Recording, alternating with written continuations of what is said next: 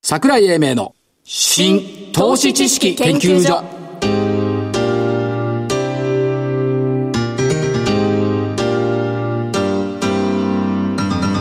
この番組は NPO 法人日本 IFA 協会の協力でお送りします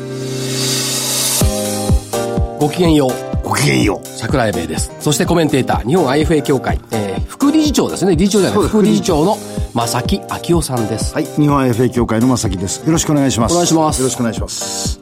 大引けの日経平均株価、い92円安92円と見えない、感じなかったんですけど、 22,487円5日続落日経、あれはトピックスはトピックスの6日だったかな6日ですね。 1月24日から31日以来なか7か月ぶりの5日続落その前に8日連投とかってあったんじゃなかったでしたかありましたよ先週ありましたね、はい、その時結構強気でしたね。ねねえ。えそういうここれともあをる持ってずっといっちゃうんじゃないかと。ここういうこともあるういうこともありますね。はい。まあ確かにね5日続落だもん確かに、でしょ読めないよね台風が大阪来るとかさ読めないですよ、これは。地震が北海道ね大変ですけどねですね。来るとかさこれ読めないんですけどただやっぱりそういった意味でも海外からの警戒感っていうのはやっぱり出てる、うんはいっていう感じは若干するのと上海が今日下げてたんでこれも市場心理を冷やしたというところでしょうか、立てるがようやく寄りましたね3日ストップ安の後に寄ったとはい。うんいうところですねただまあ、内容が本当にまだはっきりわかんないんでね。まあやっぱりあれですね米中貿易戦争米中貿易戦争。軸はいや、軸っていうかね、7月の貿貿易統計出たでしょはい。アメリカは、えっと、中国への輸出が110億2600万ドル減ったのよ。うんうん。前月比8.2%減。これ当然でしょ中身はほとんど大 豆。で、中国からの輸入は逆なんだよ。これ1.6%増えたんだよね。で、対中貿易赤字は341億ドル増えて5.2%増えた。で、対中貿易赤字額368億ドル、単月としては過去最高。はい。で自動車輸出も5億1100万ドル36%減った、これでもさ報復関税するのわかんないですけどね。いやもしするんだったらさ、これどうなの大義名分にこだわって身を削る、って美しいよねうん、まあ、見かけはね、いやいや美しいんだけど、トランプ大統領が大義名分にこだわって身を削ると思うあの実利的な人はあまり思わないですけどね。だからいい加減これインドを渡されたような気もするんだけどどうなんでしょうねそこがちょっとこここ数日のポイント、でも国内のあのメディアのニュースだとかはい見てると、まあ、そんなに早急に、えー決着するっていうふうには見えないですね。感じない、まあ、あの、海のこっちで空理空洞に言っててもしょうがないんですけど、そうなんですただ現実問題としてはね、はいやっぱりアメリカにとっての方が悪いよねっていう感じにはなってきますね。多分冷静に考える人はそうだと思いますよ。いや、トランプさんもね、冷静だと思うんだよ。どこで判断するかっていうことじゃないのかなと思うんだけど、むしろそこに期待をしたい。数字よりかも時間かもしれないね。うん、まあ、中間選挙との睨み合いっていうところには、なってくるんではないかと思いますが、そうは言っても日本の企業儲かってんだよね。儲かってますね。日経金採用銘柄一株当たり利益1742円過去最高。また来たんだよ。PR また来た PR が12.96倍でしょ13倍割れ。割れ。はい8月21日以来。あの時1日で終わったけど、今日日経金安いから、また割れてるのかな。でしょうん。だから、ここだけ見てると、いや、誰も気がつかないのかよ、業績はって気がついてるんだよね、実はね。と思うんですけどね、まあ今日はなんかそのトヨタあたりのす値動き見てたら、なんか前の安値を切っちゃってるっていうところもあるんで、まあ、気にはなりますね。あとは、東証一部の8月の1日あたりの売買高。平均12億9000万株。株数12億9000万株、金額は。金額出てなかった。12出億てない9000万だけ。これい2兆円割れてますかね割れてないですか割れてはいないと思う。割れてはいないギリギリだと思う。月間ベースで2004年11月以来。 ?2004 年、今2018年ですよ。はい、14年ぶりの低水準です。だから、売買エネルギーだけ見てもいいの曲なんだよね。という気はしますけどね。まあ、そんなところに今ちょうど来ている9月の頭とですいねうことですが、はい9月ということになると、はい。この番組って、まさきさんと私とこの女子アナさんもいなく、カサカサの番組をカ始サめカてサとは言わないけど、色気のないこの番組を始めてからちょうど丸1年が経つ。その方が極端に色気がないとか。ええー色気がないカサカサって言ったと分かんないあ、ですそうか、そうですね。乾燥状態だよね。乾燥状態です。で、えーまあ1年経ったんですけども。経ちましたね。ちょっとこの1年をね、ありがとうございました。いえいえ、この1年を振り返って、一体、あの、日本 IFA 協会をはじめとして、 教会よりかも。えな、何を訴えたかったのか、この1年。えーっと、そうですね。まあ、あの、一つね、はい効果として嬉しいのは、ええーっと、この番組を聞いておられる、無論個人投資家の方たち、それから、その、金商品仲介業 IFA をやっておられる方たちはいからの、励ましの、お、お電話。励まし声励まし。なんで、桜井先生、さ先生って言うんですけどね。おかしいよね。おかしいよね株株に携わる人間を、先生と呼ぶこの習慣はね、やめるべきだってもう10年言ってんだよ。言ってますね。あの、セミナーの会場でもね。言ってるしでしょかし先生って言うんですよ。おかしいでしょ先生っておっしゃるんです。で、言われないとね、嫌だと人もいるの中には。あ、そうなんですか、でも言われたら嫌ですよ、変な人もね。嫌ですよ嫌ですよね。で、桜井先生から、桜井さんからね 先生の、桜井さんの、いろいろと、そのマーケットに対する対局観みたいなものですとか、ええー注目する業種だとか、はいあるいは個別企業、こういうところの声が聞こえるっていうのは非常に良かったと。もう一点は、うるさいって。違う。何企業の経営者の生の声は、なかなか聞くチャンスがない。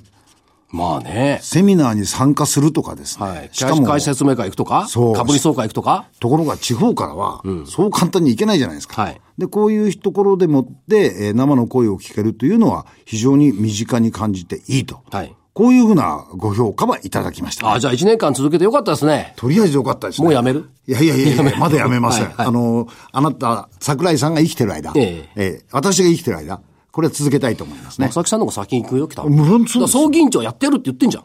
それも決まってるんですよ。そうそう。決まってる。お互い、ね先に死んだ方がやってもらうこと。そういうことですねそれはいいんですけど。そうです暗くなるじゃん。暗くなる。はいなんで、まあ、例えば、その、そういうふうなことで、IR の関係者の方にも、たくさんいろいろとお付き合いさせていただいてよかったかな、というふうに思ってるんですよ。 IR の担当者ってさ、結構女性が多いんだよね。ですよねみんな綺麗だね。あなたの場合は、女子綺麗な IR 担当者が来ると、すぐ、この会社は、いいっていう。これは重要なファクターなんだよ。投資家との窓口なんだから。そうなんですよね。やっぱり、聡明なね、美しい聡明な女性が来る美しいと、その企業は輝いてみる。そう。で、ましてや、で積極的に IR をしようという会社さんですから、多分、いろいろと業績だとかなんかも、訴えたいことがあるのかなと思うんですよ。でそね、こに女性、 IR, IR 担当者ってのはかわいそうなんだよ。かわいそう。広報と IR と両方あるんだよ。ありますねで、。広報はさ、CM とかやってるから予算たくさん持ってんだよ。 IR は。 IR はね、予算がね、しょぼしょぼしかないんだよ。あ、そうだからなんです広報、IR 一緒にやってるところは予算がたくさんあっていろいろ活動できるんだけど、IR だけになるとね、結構ね、悩みがあるみたい。ね。ぜひ、あの、株主の声を聞く一番の窓口だし、そういう意味で、あの、広報 IR、IR の方の予算を、なるべくたくさん作ってほしいなそう、と。自分のこと考えてね 当然ですね講演会たくさんやってくれるとか考えてないかい。その通りです。そうすると、あなたそもう、すると横島になるんだよな。そうじゃない途中までよかったんだよ。経営者の声が聞けるとか、すごい高尚なこと言ってるのに、突然、自分の生臭い仕事の話になってきたね、今。そちらの方に持っていくからいけないんですよそ。う。そうです。でもまあまあ、あれですよね。IR 担当者は経営者の代弁者だし。そうですだからまあ、あの、社内的っていうか、あ、こういったんじゃ、社内的地位の向上と予算枠拡大。これが言いたかったのね。そうですね。やっぱりそういうふうなところで、ある意味、社長さんの、あの、経営者の方の、その、スケジュールまでね、いや、ここは大事だから出てくださいと言えるような形のね、なんかこう、力を持てるような方たちができた、きたらいいなと思ってるんですよ。うんまあ、企業に訴えたいことがあるから、それを、まあ、ストレートで投げるべきだとは思いますよね。ですよね。それから、あと、先月で面白かったのは年金。え GPF が持っている新興中古型銘柄ってなんだよ。ああ、はいはい。で、これ見てたらね、結構ね、やっぱ IR 熱心な銘柄が多い。どんなところあるんですか例えばね、えーっと、我々がかあの IR 一緒にやったところで見ていくと、はい3751セックとかね、あ、セックさんね。うん、それから3853インフォテリア、日本で、はい。 3939カナミック、はいはい。 7811中本パックス、あ、これ、なんとか丸だったですね。サラダ丸、真田丸。 2925、キュウリの、あれで、キュウリじゃないわ、キムチのピックルス、はい。 3912モバファク、おーはい。から2884吉村フードサービスとかね。やっぱね、IR を何かしかやってる会社っつうのはやっぱり注目されがた、されがちだっていうことがね。で、しかもまあ、ある意味、一定のし、その、お時価総額はいを超えてきて、不動玉が大量にあれば、こういう GPF みたいなところの投資家さんも出てくると。そういうことだと思いますね。ですねあとはもう一つあれですよね、その成長株どうやってめっけるんだっていう話ですけども、二、はいつあると思うんですけど、一、つは、まあ、消極的な発掘法、消去、どういうことですかスクリーニング。ああ、だってさ、スクリーニングで出てきた、出てきた銘柄にさ、企業格はないぜ。だけど、人格っていうか。スクリーニングのテーゼをどういうふうに決めるかってのは誰かがいや決めるんですよ。テーゼはあるんだけど、それは単にそのテーゼに沿って数値が上か下かだけで、そうね、血圧高いか低いかだけの話なの。そうですそれ上からバーッと来てね、20銘柄見て、ここに企業の特色出ると思う思わない思わないでしょそうですだからこれスクリーニングってどうなの機関投資が好きだけど、ちょっと違うんじゃないっていう気がしてるのね。それから、いもっと重要な積極的発掘法ってのは何かっていうと、これやっぱりね、個人としてのね、個人の投資家としての観察を継続するってことですよね。なるほど。これは企業の観察と、もう一つは政策とか社会の観察。だからこの観察を続けるという意味では、は IR で、えートップだとか IR 担当者の話を聞くっていうのは、観察の継続という意味では、とてもいいと思うんだよね。まあ逆に言うと、その IR でもって発信されたものを頼りにして観察を継続する、そことができるってことですね。そうです。あとは問題解決をする二つの方法っていうのがあって、一、つ目、はい。みんなこれをやりたがると思うんだな。アルゴリズムに従ってリズムで解決に導いてい く。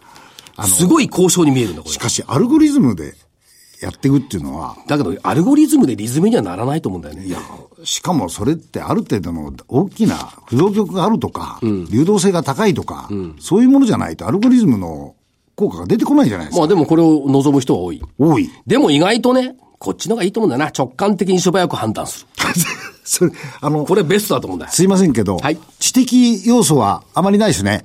何言ってんのこの直感を感じるところに至るまでの知的要素ってのは隠れたね、出しなんだよ。継続。だって何もないところに直感は生まれないんだよ。そりゃそうです。ね、直感っていうのは記憶の産物なんだよ。はいね。わかりました。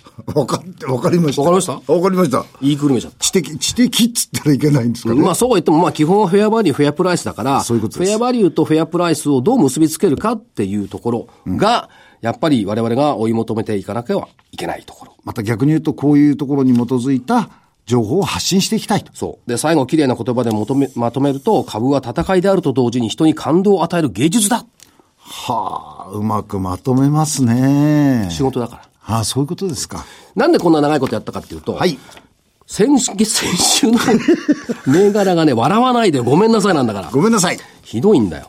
先に言いゾウますさん、ゾウさん。はい、どうぞ。日本外資5333、1824円から1729円。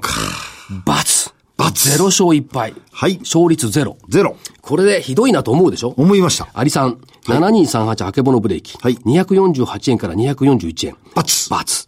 3837アドソロ日清。1870円から1782円。バツ。3741セック。4330円から4245円。バツ。アイリッチ3917。1800等円から1715円。バツ。8132シナネン。2727円から2616円。バツ。ちょっと待ってください。全敗あのね、全部合わせると、そっちの1敗とこっちの5敗で、6敗。 ?6 敗。はいどうもすいませんでした。で、剣道将来で、剣道将来。はい。来週分。来週分いきます。えーっと、ゾウさん、6268、ナブテスコ。はいえーっと、PR15 倍。はいそれで、えー国内自動ドア、国内シェア50%。はい世界シェア20%。はい自動ドアでね。はい航空機、フライトコントロールアクチュエーションシステム。これはすごいで口すがよ。回ってないぜ。いや、そうこれもっとゆっく難りしいんです喋ったよ方。がえ急げっていうから。優勝でね。国内シェア飛行機の尾翼動かしたり、主翼の補助翼動かしたりする、このシステムですね。はいこれ国内シェア100%。はい。鉄道に至ってはブレーキ国内シェア50。あの、鉄道のドアに至っては70%。はいこの会社が。プシュッと開く新幹線のドアね PS そうです。15.7%、15倍っていうのはちょっと割安だろうと。こう思いましそうて、かな、15倍って割安なの。割安です。東証一部で14倍。成。長性が高い。そうですかしかもシェアが高い。低人正規ねグローバル。はい。そうです。ナブテスコ何ですこっちゅうから分かんないな。あ、そっちだか成人世紀さ分かんないな。ら、わかりやすく言ってほらいいですよね。はい。だから最近 CM はほら、ナブテスコ何ですこだ。だから、うんもうちょっとわかりやすく。はい。一個。一個です。では、私、何個いきます考えてる。やりながら。やりながら6250やまびこ。あ出てましたね、この間。 IR、東証 IR 出てたん、あ、日経 IR 出てたんですけども、ええあブースもお手伝いしましたけども、すっげえたくさん人が寄ってこられましたよ。あ、そう。うん。チェーンソー、発電機、溶接機。で、チェーンソーもそうなんだけど、発電機、溶接機が今好調なんだよね。発電機が好調。うん。あとね、ロボット芝刈り機。ロボット、勝手に芝刈ってく勝る手。にしまかった。お父さんのプレゼントにしなくていい。いやー。父の日プレゼント。まだまだ北米ではプレゼントしてるらしいよあ、。そう。で、北米がやっぱ伸びてるということと、ドローンとかを管理する、ななんつうのかな、農薬散布機とかね、そういうのを開発今してますから、良くなってくるんじゃないっていう感じがしてるんで、製品群が変わるんですかね。うん、新たに加わってくるんじゃないかな、ということで、やまびこ。はい。それから、えー、9090、丸和運輸、桃太郎便、はい。えー、と、ここのところ急速に上がってきてるんですけども、まあ、低温物流が注力して、まあ、八百屋さんからスタートしてるから、はいだけど、桃太郎便がどこに使われ始めたかっていうと、アマゾンの最後のとひあの配達が、丸和運輸使ってんだよね。ラストワンマイル。最近、宅配のウーバーと言われてる。ウーバー、うん、株価は2014年上場から10倍。なってます。天馬が。はい。それから、3902メディカルデータビジョン。はい。これも、先月からずっと動きが良くなってきていや、るんだよね。今日もこのマーケットの中でしっかりでしたよ。うんそれから、え7906東証2部のヨネックス。日本の男子女子初めて四大大会でベスト表快挙。大阪さんはヨネックスの点数だけだからね。はいはいはい。いということで、ヨネックスの今日大幅に上がっくてついいたんったで。 ?1、2、3、4、5、 1、2、3、4。 C。で、もう一個はね、あんまり出たくないんだよ入れまなすうん、入れる。入れます。 9678金本。はい。まあ、し、視点が癒やしい気もするんだけど、やっぱ北海道の復興っていうためには必要だろう。っていうふうに思ってるんで、いや、久々に9678金本。で、5つ。 5つ以上。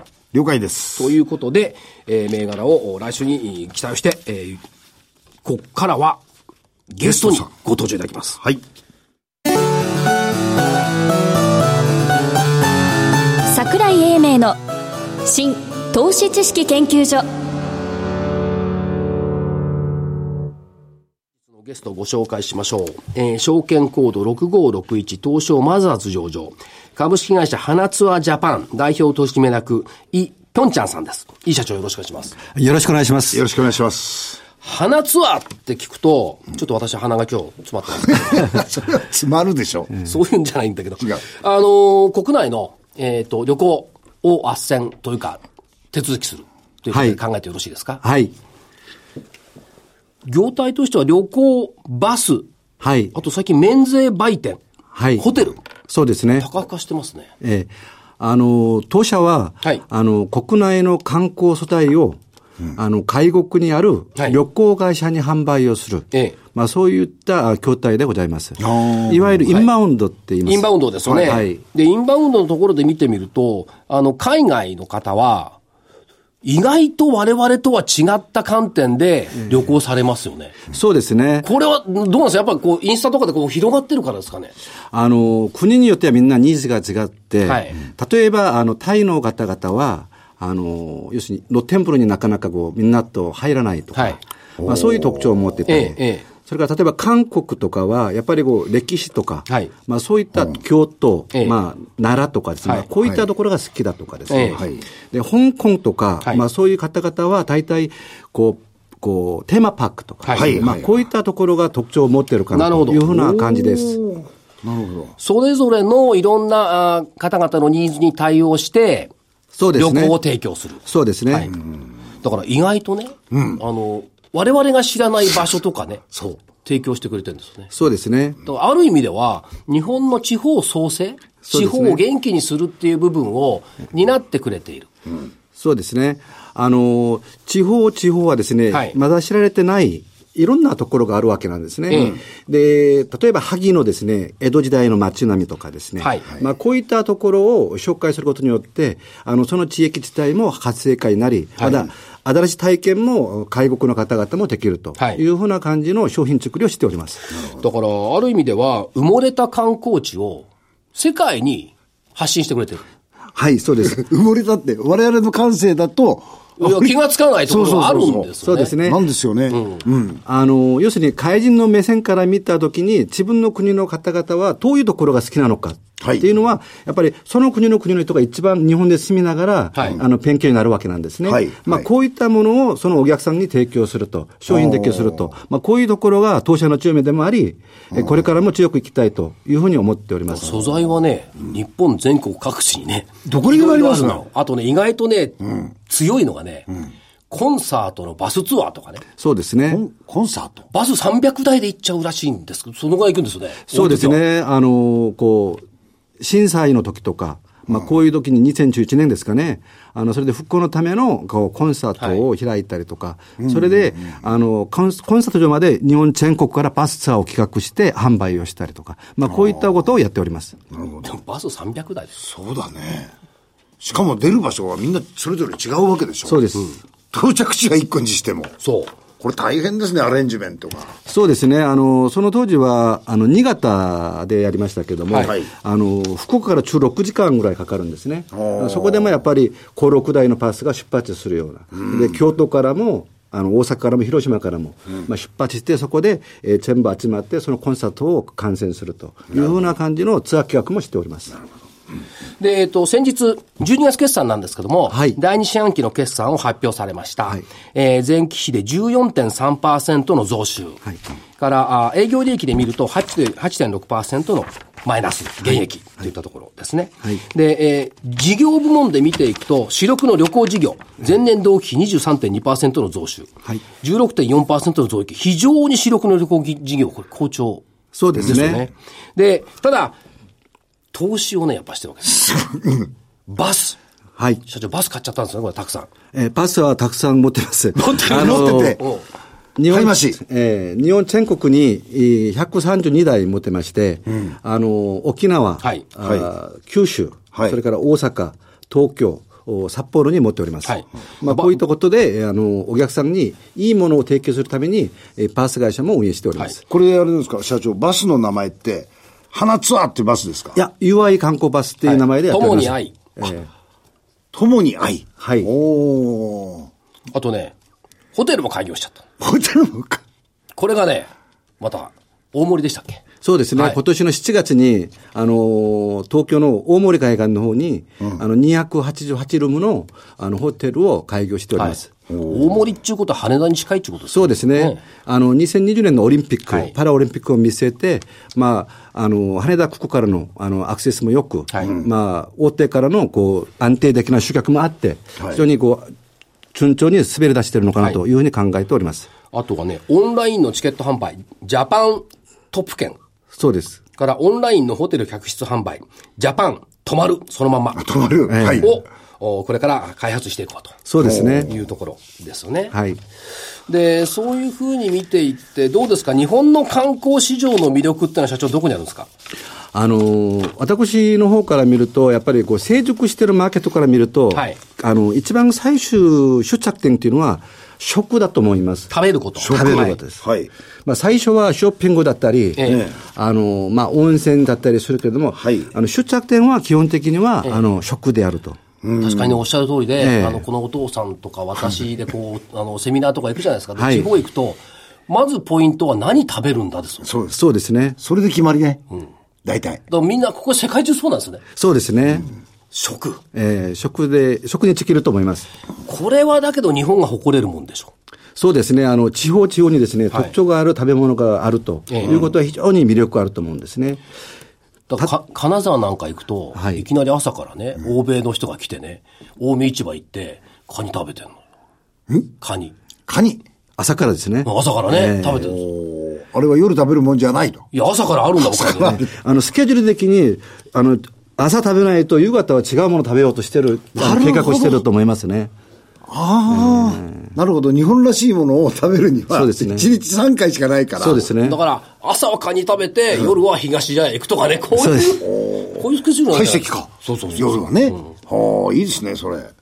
で、まあ、そういった意味では、あの、アジア中、世界中から、まあ、LCC なんかも増備されてるんで、インバウンドの機会はこれ、増えてきてると思うんですが、ただ今回ちょっと残念なことにね、その、はい関空が、そうですね。昨日止まったり、あと千歳も地震があって、はいあの、今日止まってたりしてるんですけど、これやっぱ多少影響あると考えた方がいいですかええ、あの、影響はあるかと思います。はいあの、特に、こう、大阪の場合は、ええあの、個人客含めてですね、非常に観光地として、はい人気があるところですね。はいで、さらに、あの、北海道の方も、今、こう、夏から秋にかけてですね、非常にこう、あの、お客さんがたくさん来る時期なんですけども、はこういった時期にこういったことがあって、非常に、えー残念です。はい。早く、早くね、こう戻ってほしいですよね、ええそうですねそうか。までもそうは言っても、あの、社長、他のエリアもね、その、例えばその九州の南部とかね。そうですね鹿児島とか、意外と鹿児島とか宮崎とか入ってんのよ。重点エリア。そ鹿児島ですか。そうですね、鹿児島、宮崎、れからね、えっ、とね、金沢、富山。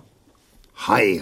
これは食べ物美味しいですホね。タルイカが美味しいんだ美から、味しいですね。そうですね。それとね、あと青森、秋田、そうですね岩手、こういったところもこう入ってきてますんで、あと沖縄か。そうですね。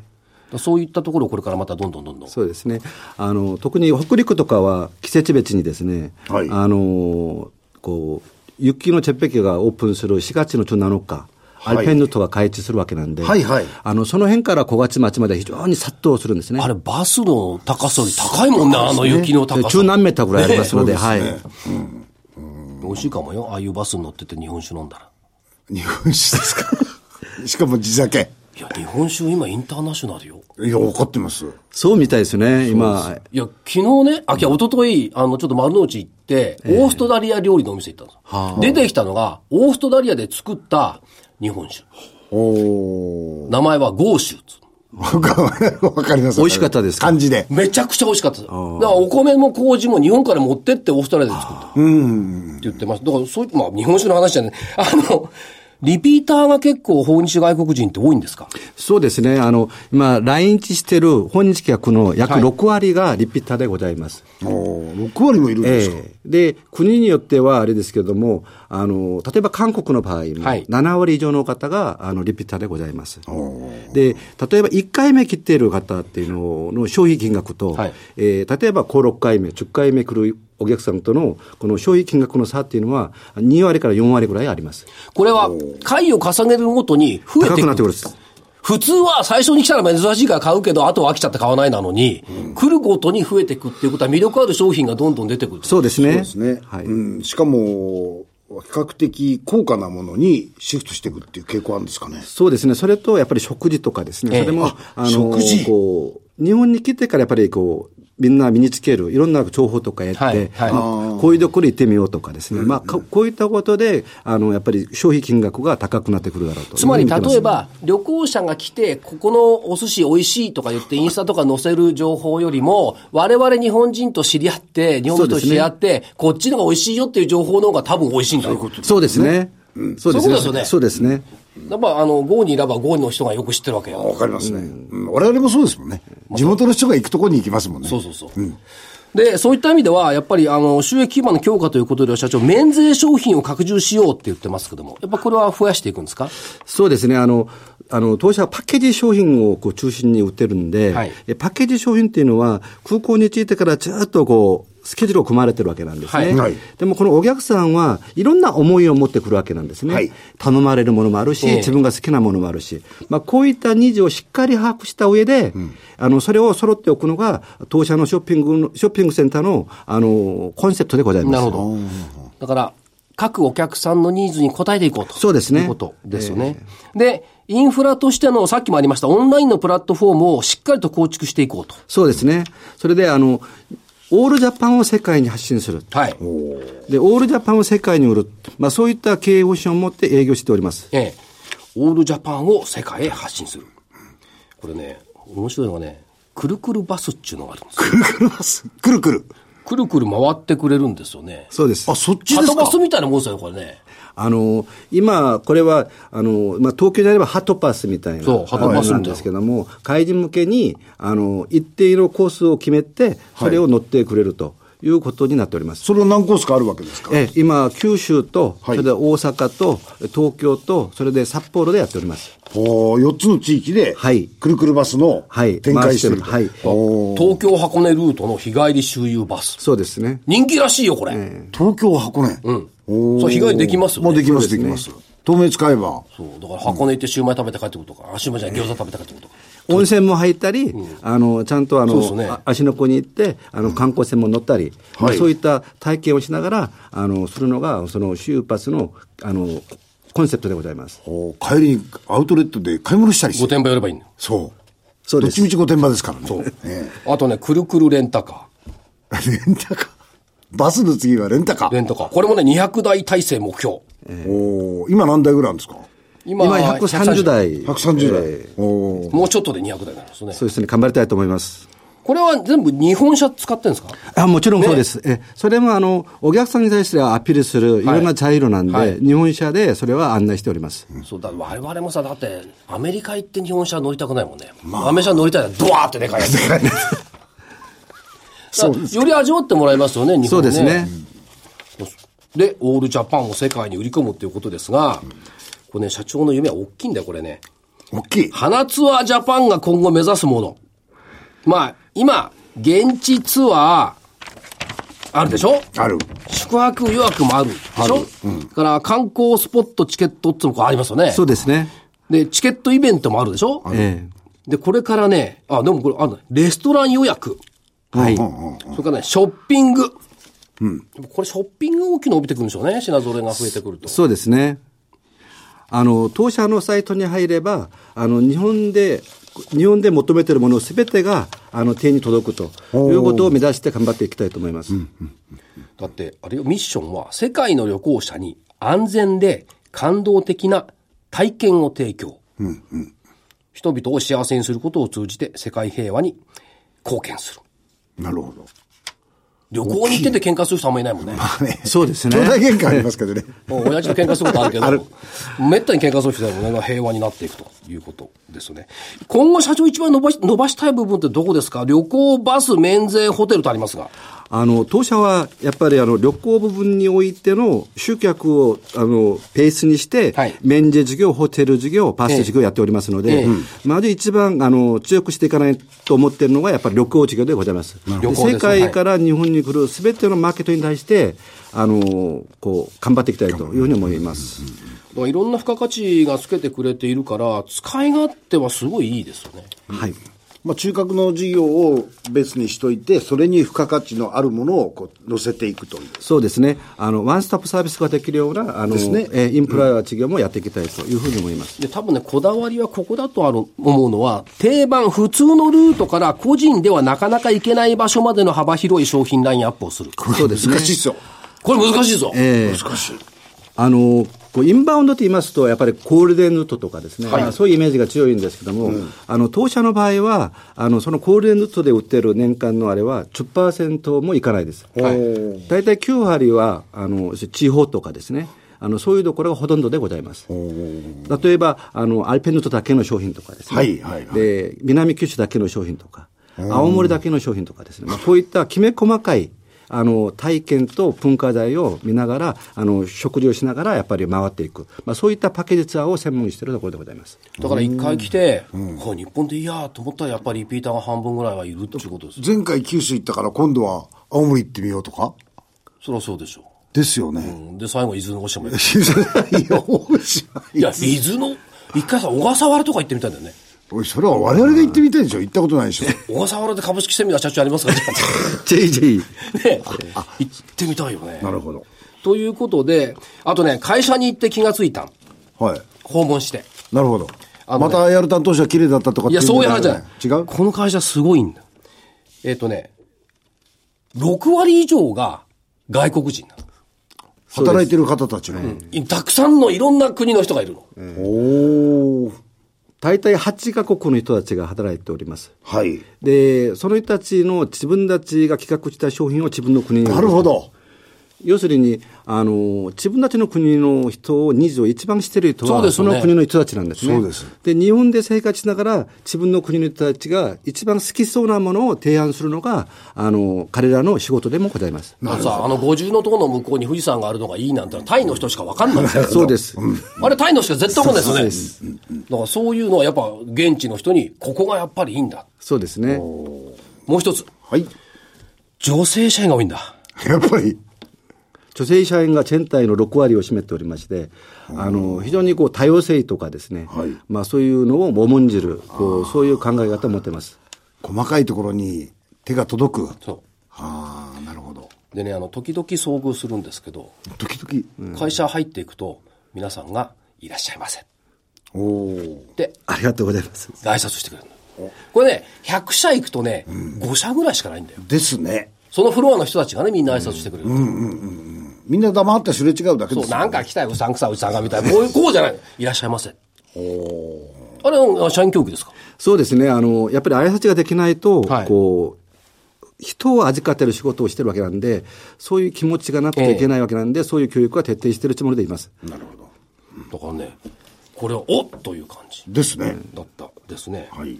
あと社長、システムを開発、ベトナムでおやりになってる。やっぱりシステムは重要。そうですね。あの、全体的にこう、流通業なんで、はいまあ、流通業は今、あの、そういうシステムにおいては、非常にこう、重要な、あの、ところだと思います。はいなので、あの、今後も、こう、そういうところを強くしていくために、人材含めてですね、はい投資をしていきたいというふうに考えております。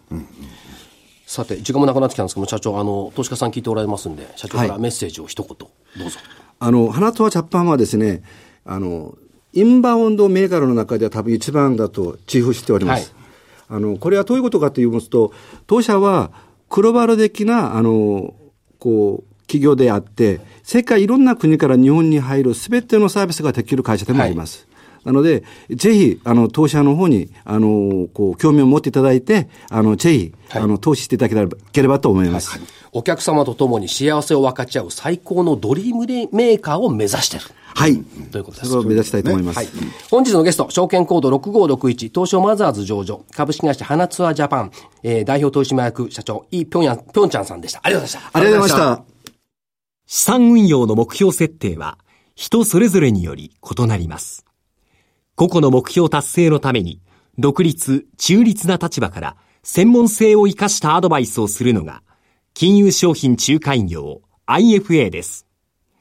NPO 法人日本 IFA 協会は企業 IR 情報を資産運用に有効活用していただくため、協賛企業のご支援のもと、この番組に協力しております。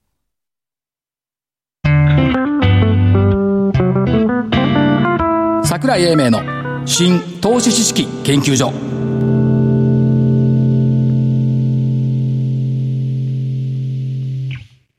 この番組は NPO 法人日本 IFA 協会の協力でお送りしました。なお、この番組は投資その他の行動を勧誘するものではありません。投資にかかる最終決定はご自身の判断で行っていただきますようお願いいたします。あっという間に時間がやってまいりました。そうですね正木さんからお知らせをどうぞ。はい、えー、と9月15日、9月16日、来週のおー週末ですが、えー桜井英明さんの株式講演会企業 IR セミナーを行いたいと思います。9月15日、熊本、9月16日、福岡、えーお申し込みは CS アセットマネジメントのホームページ、または日本 IFA 協会のホームページにも掲載してございますので、こちらからお申し込みいただきたいと思います。よろしくお願いします。九州の方、お待ちしております。そうですね。何食べさせてくれんの馬刺し。えーまたですかいや、それはいいんだけど。はい。人塚荒いからさ、11月、11月3日土曜日、一応今のあの計画では IFA 協会で札幌いきます。行く予定でおりますんで、札幌の方も今大変ですけどね、えええそれまでに復興していただいて、はいということで応援に行きたいと思います。そうですね。